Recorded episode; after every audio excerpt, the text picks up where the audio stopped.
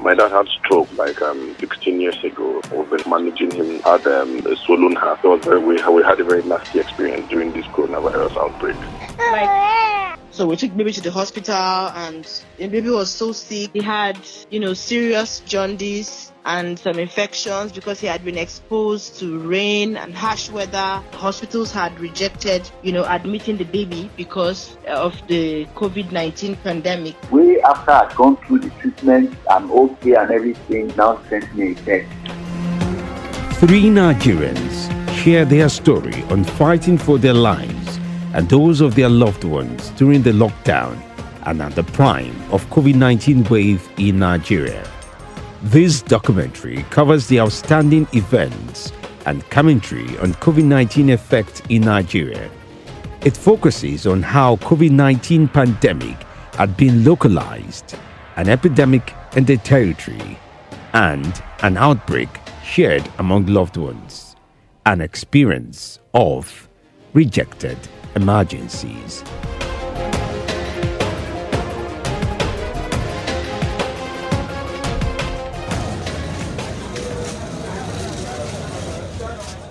Operations of hospitals during COVID 19 has been difficult.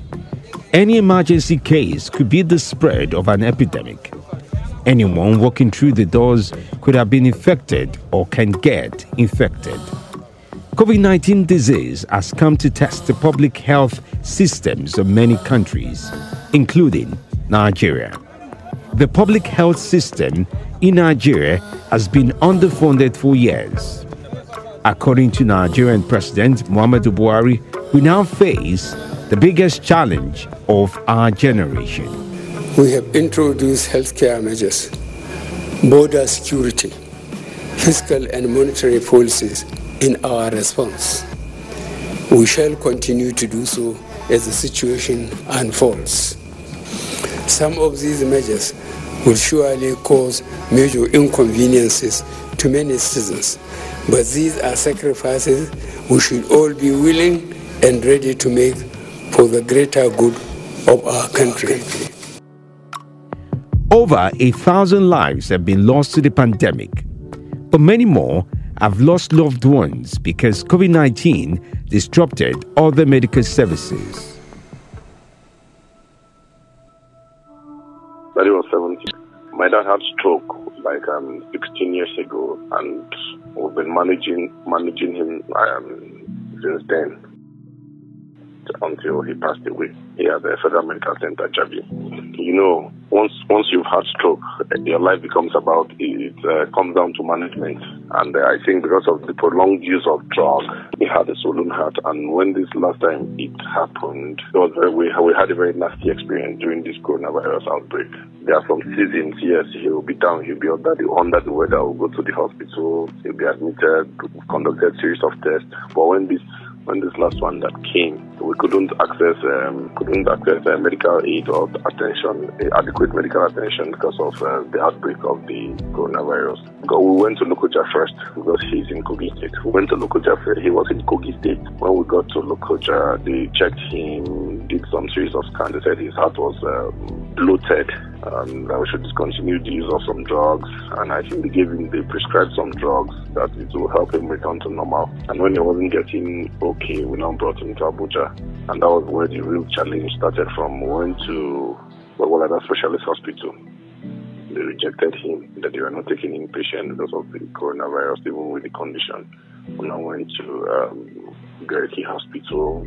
We went to National Hospital, from National Hospital to Garki Hospital. It was the same. It was the same story. They were rejecting him until we got to Jabi um, Hospital, where he was um, he was admitted because we have an uncle that called and was like, "Oh, you should take care of him. You will even have a holding facility in case it's coronavirus, where you can keep people and examine them for sometimes."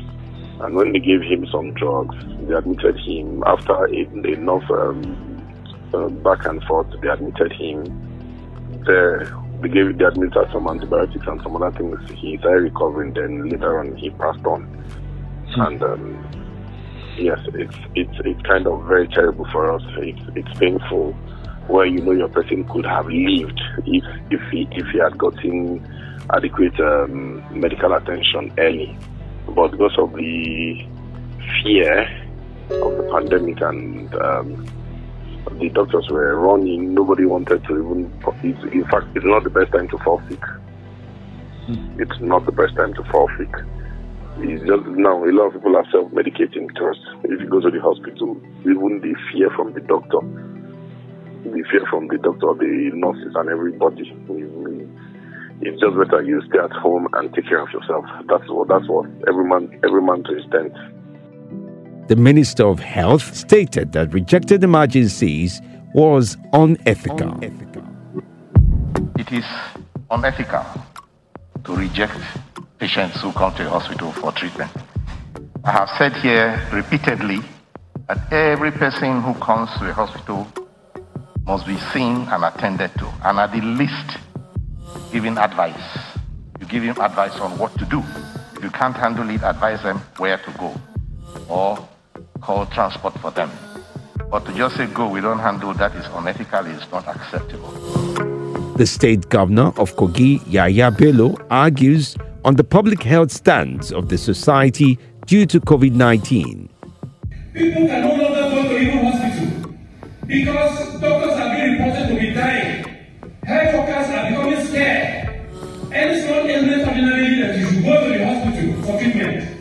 Nobody is even willing to go.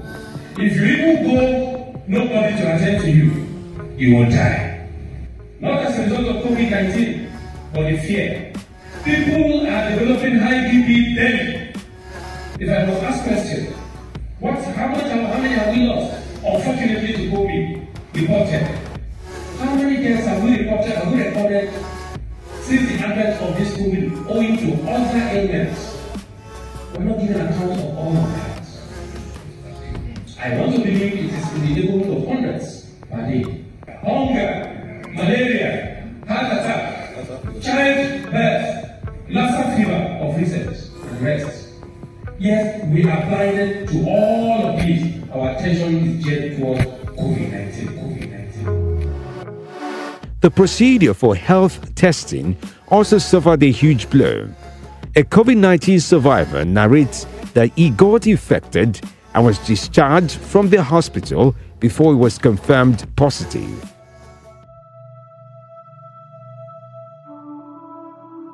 Uh, well, it's good to talk to you. It's also good to know that uh, you're one of the survivors of COVID 19. Uh, let's start with your experience. What was it like from the point of contracting the virus and then trying to find some level of healing down the road? Um, actually, I uh, I started feeling sick, I think, sometime in uh, late May, early June. I actually went to one of the labs to get uh, to a test. Initially, I thought it was malaria, but I eventually found out that it wasn't malaria, that um, there is no malaria. But I knew I wasn't really feeling well. So a friend of mine actually asked me to go and uh, do uh, take the COVID test.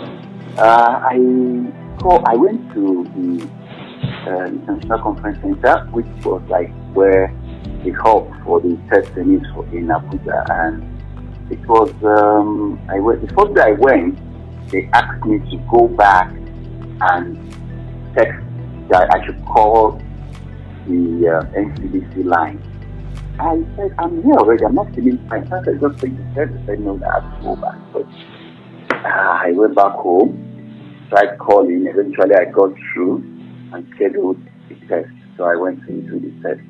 In between the test and the result, I was really, really feeling bad. So I, I took myself to, I was driven down to National Hospital, Abuja, and um, there too they said they needed to get the confirmation of the result, if it was positive or negative.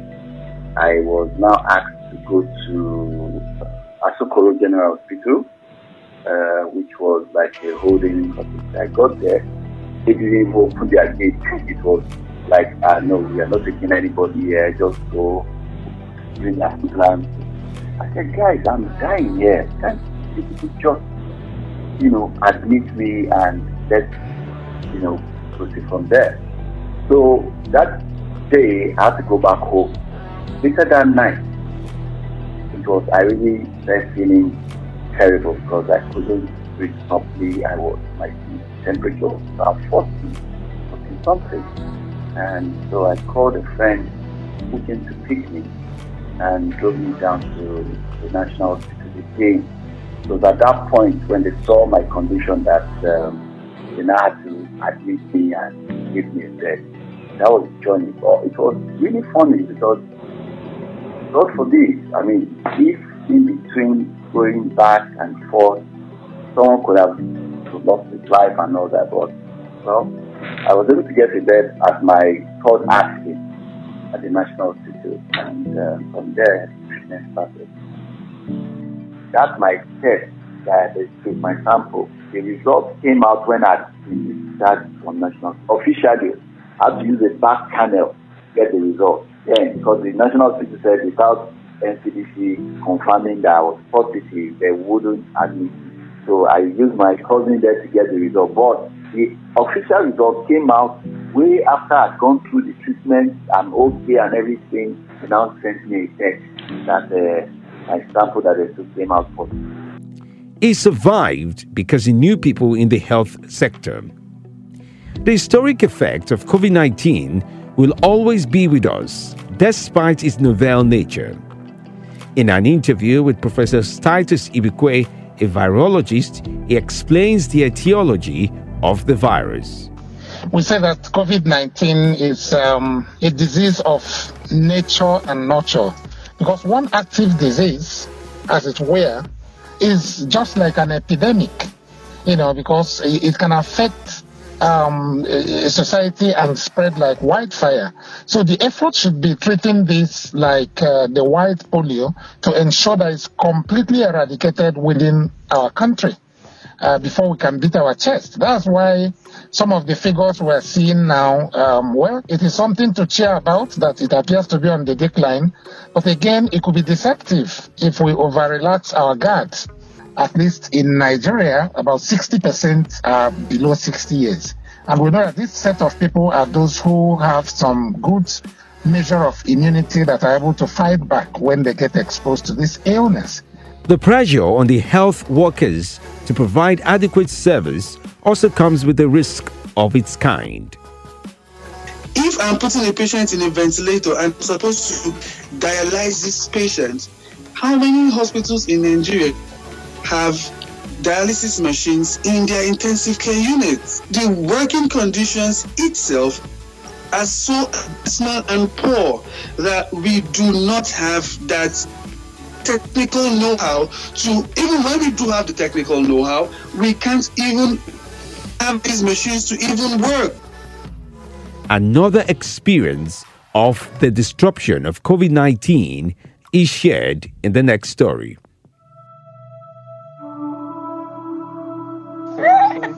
Okay, so the baby was the baby's mother was the victim of um, of, of trafficking like she she she had the baby. Sorry, sorry.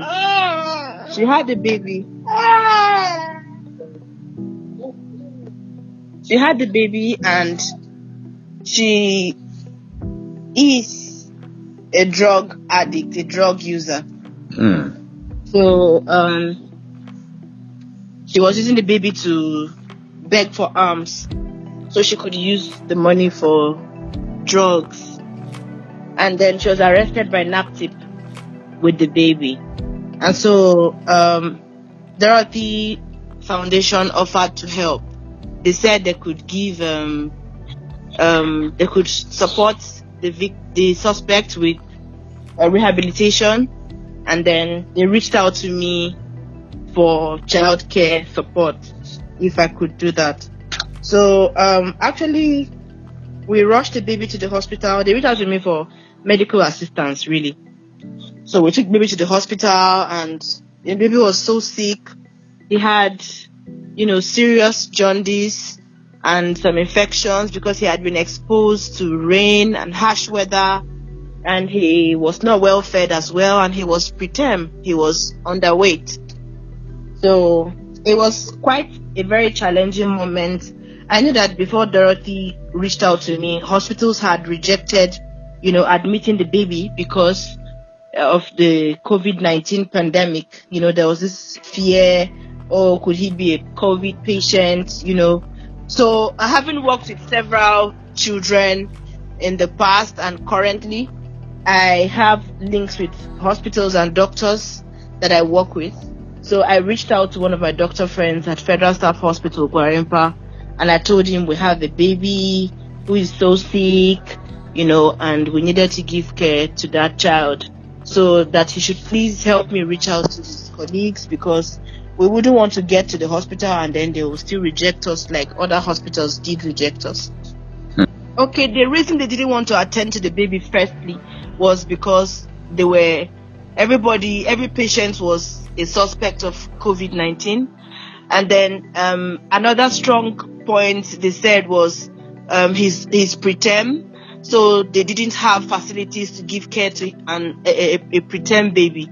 So he was really very he was very tiny. He was less than two kg, you know, at that time. So they were scared that they couldn't manage him and he may not be able to make it. But I just had faith that, you know, with proper care he will make it.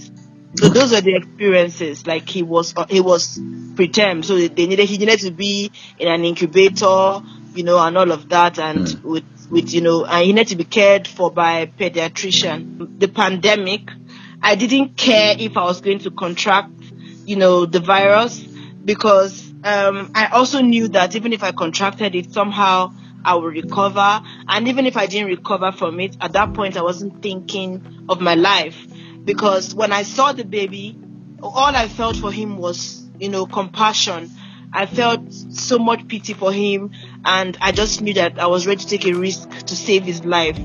So going to the hospital, I knew I had to use my face mask, but I also still knew that using the face mask might not still save my life. I just said my short prayer and I said, Lord, just protect me. I'm going to take care of this baby and I'm going to get there and see what see what's going on with him, follow up, you know, whatever it was he needed, I will give my support as I could, trusting God to, you know, be with me. And, and that was it. Hmm. So, just to ask you now, how is the baby? How is his state of health uh, compared to when know, it was given to your custody?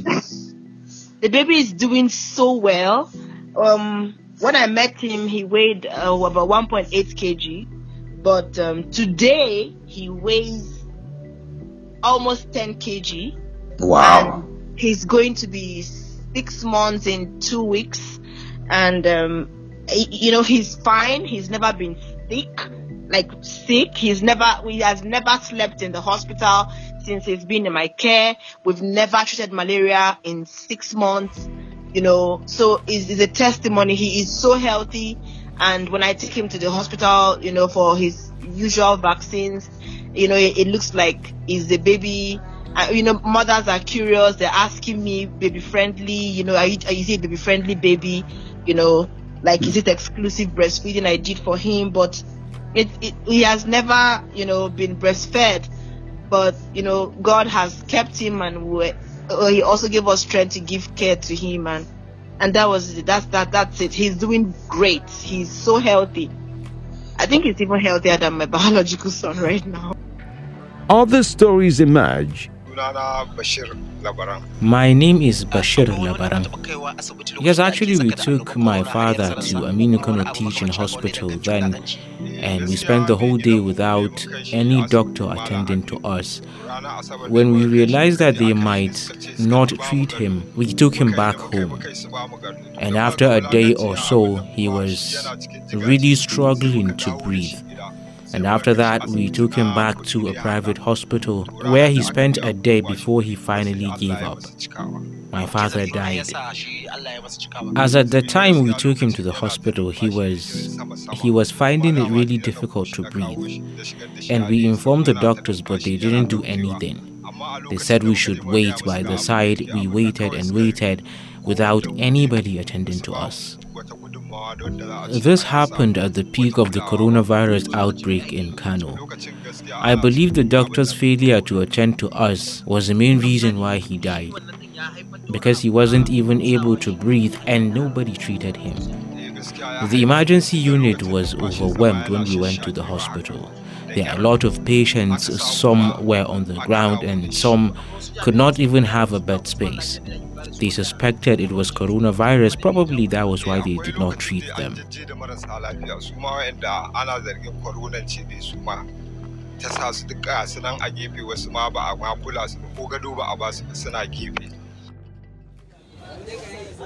As a response, a number of Nigerians started self diagnosis and treatment of new emergencies with other alternative perceived solutions. The new emergency now was dealing with the perceived rumors of cure in herbs. Were you also of the opinion that uh, what's called herbal concoction works for the treatment of COVID-19? Yes, it works depending on how you use it, the usage. For example, now let me use myself as a sample. During uh, this COVID, I felt sick. I before I went to hospital, I took some concussion, all that. So I was okay, but I just left out, out, out those uh, concussion. After like two weeks, I felt sick back to the extent that I could not have any stamina. I have to go to hospital. After going to, after all those medication in hospital, a little bit okay. I still use concussion. Most of them is very good for to boost your immune system so that even if you if you go around if anybody touch you uh, you know all those uh, covid-19 ideas so you'll be okay many people have the covid but they don't even know because they use some uh, medication the aba concussion that boost their immune system. Okay, I I took ginger with one leaf. They call it away leaf, away tea, tea, tea leaf. So we a kind of uh, we burn it together.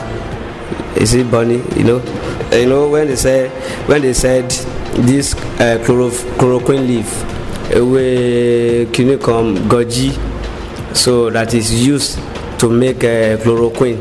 So I use that one with a mango, a mango. You combine them yes, all together, all together with uh, lime, amakote. You cut it into two.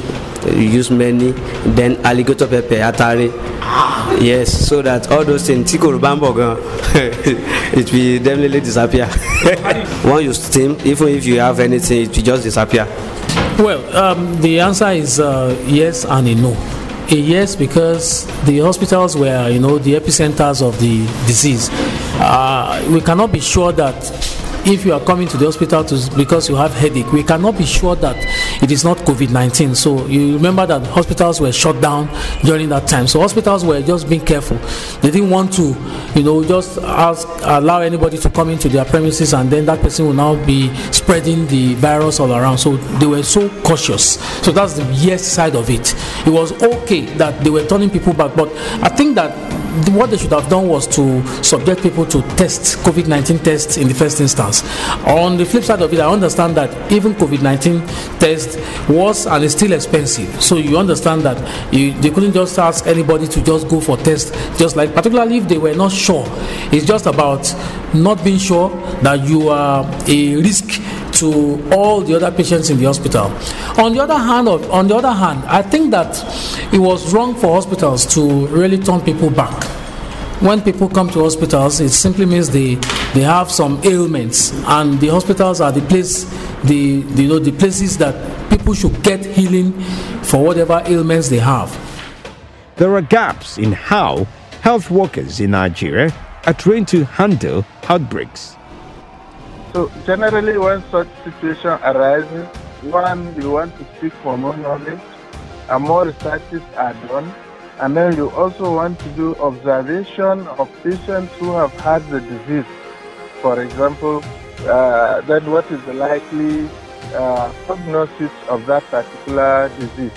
So that has gone a long way because health workers have enlightened themselves. More researches were done, more publications were done than in any other disease pandemic that has ever happened. So more knowledge to the health workers on the particular, on the coronavirus uh, disease done, and then with that, the more knowledgeable you are, the more confident you will be, and the more you know how to handle or how to protect the uh, yourself from the disease. Before, it is not even known whether a different modality of transmission. It was later uh, found out that it's usually from aerosols, from uh, the air we breathe, and so on. Not it doesn't it's not transmitted via blood and other means. As the infection curve of COVID 19 among Nigerians dwindles, mistrust for health services in Nigeria remains despite pledges to fund the health sector. For some individuals in Nigeria, it is wise to limit interfacing with the health sector during an emergency than to plead not to be rejected. This documentary is produced by Femi D. Amelem as part of the Prevent Epidemics Nigeria Journalism Fellowship with support from Nigeria Info FM and Nigeria Health Watch.